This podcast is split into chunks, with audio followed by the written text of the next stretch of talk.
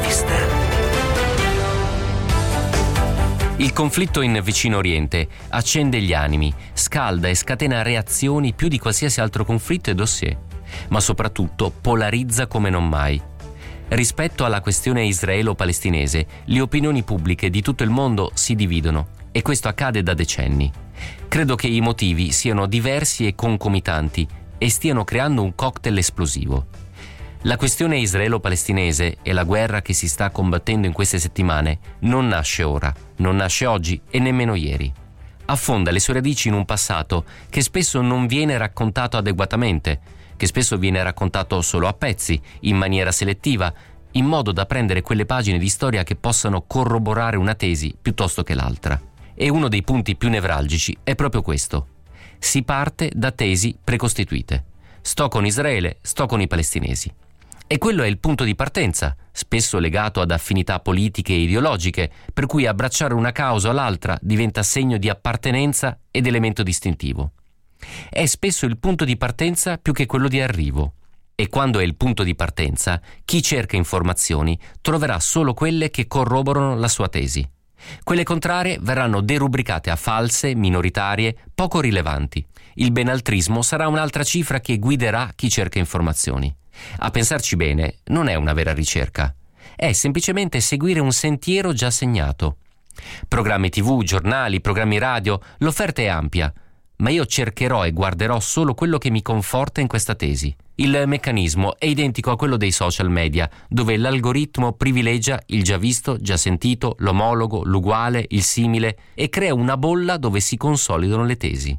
È successo e succederà sempre, con il Covid, con la guerra in Ucraina, con il conflitto israelo-palestinese.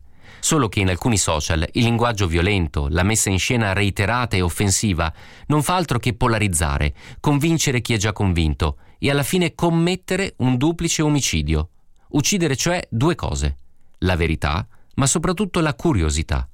La prima, la verità, è già la prima vittima dei conflitti.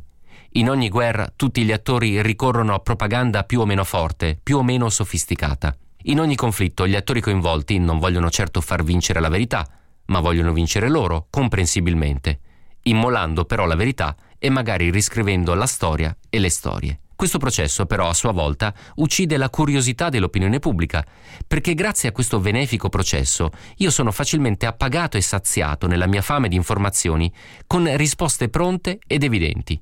E poco importa se leggo informazioni false o non verificate, evidentemente distorte. È più importante e rassicurante corroborare la mia tesi.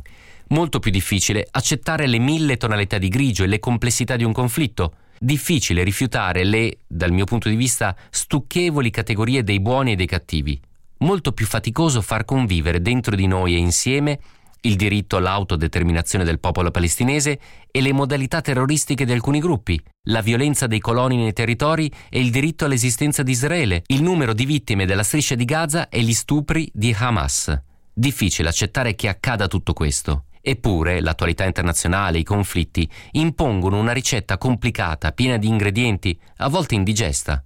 Un racconto globale di quello che accade e per chi vuole prendere posizione un giudizio globale. Questo ci vorrebbe. Aggiungo che spesso autorevoli opinionisti, spesso in televisione, hanno visioni parziali della questione. Magari non sono mai stati in Israele, e figuriamoci nei territori occupati.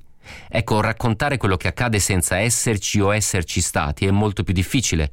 Raccontare quello che accade in vicino Oriente selezionando solo alcuni luoghi o alcuni punti di vista offusca tutto il resto. A questo processo di semplificazione della questione israelo-palestinese si è aggiunta negli anni una indifferenza totale della comunità internazionale. L'appoggio incondizionato statunitense, la cecità europea, l'appoggio retorico di molti paesi arabi, i flussi finanziari catarini. Ma non se ne è parlato. Si è lasciato che l'autorità palestinese diventasse il fantasma di se stessa, si è lasciato che la politica degli insediamenti diventasse ossessiva e violenta, ridisegnando il territorio, la vita, l'economia. Eppure il bubone era lì pronto a esplodere come sempre ha fatto periodicamente negli ultimi decenni, Israele aveva anche nell'ultimo caso ricevuto segnali, allarmi del possibile attacco mesi prima, giorni prima. Li ha ignorati. Ma ci sono altri segnali che da decenni arrivano da quel vicino Oriente, segnali che le istituzioni europee dovrebbero cogliere, non a intermittenza, e che le opinioni pubbliche dovrebbero cogliere, non a intermittenza, e possibilmente senza eccessi ideologici. Tutto questo costa? Sì. È impegnativo? Sì. È faticoso? Sì. È doloroso? Sì. E sono quattro sì. Ma la pace, la democrazia e la conoscenza, si sa, non sono un pasto gratis.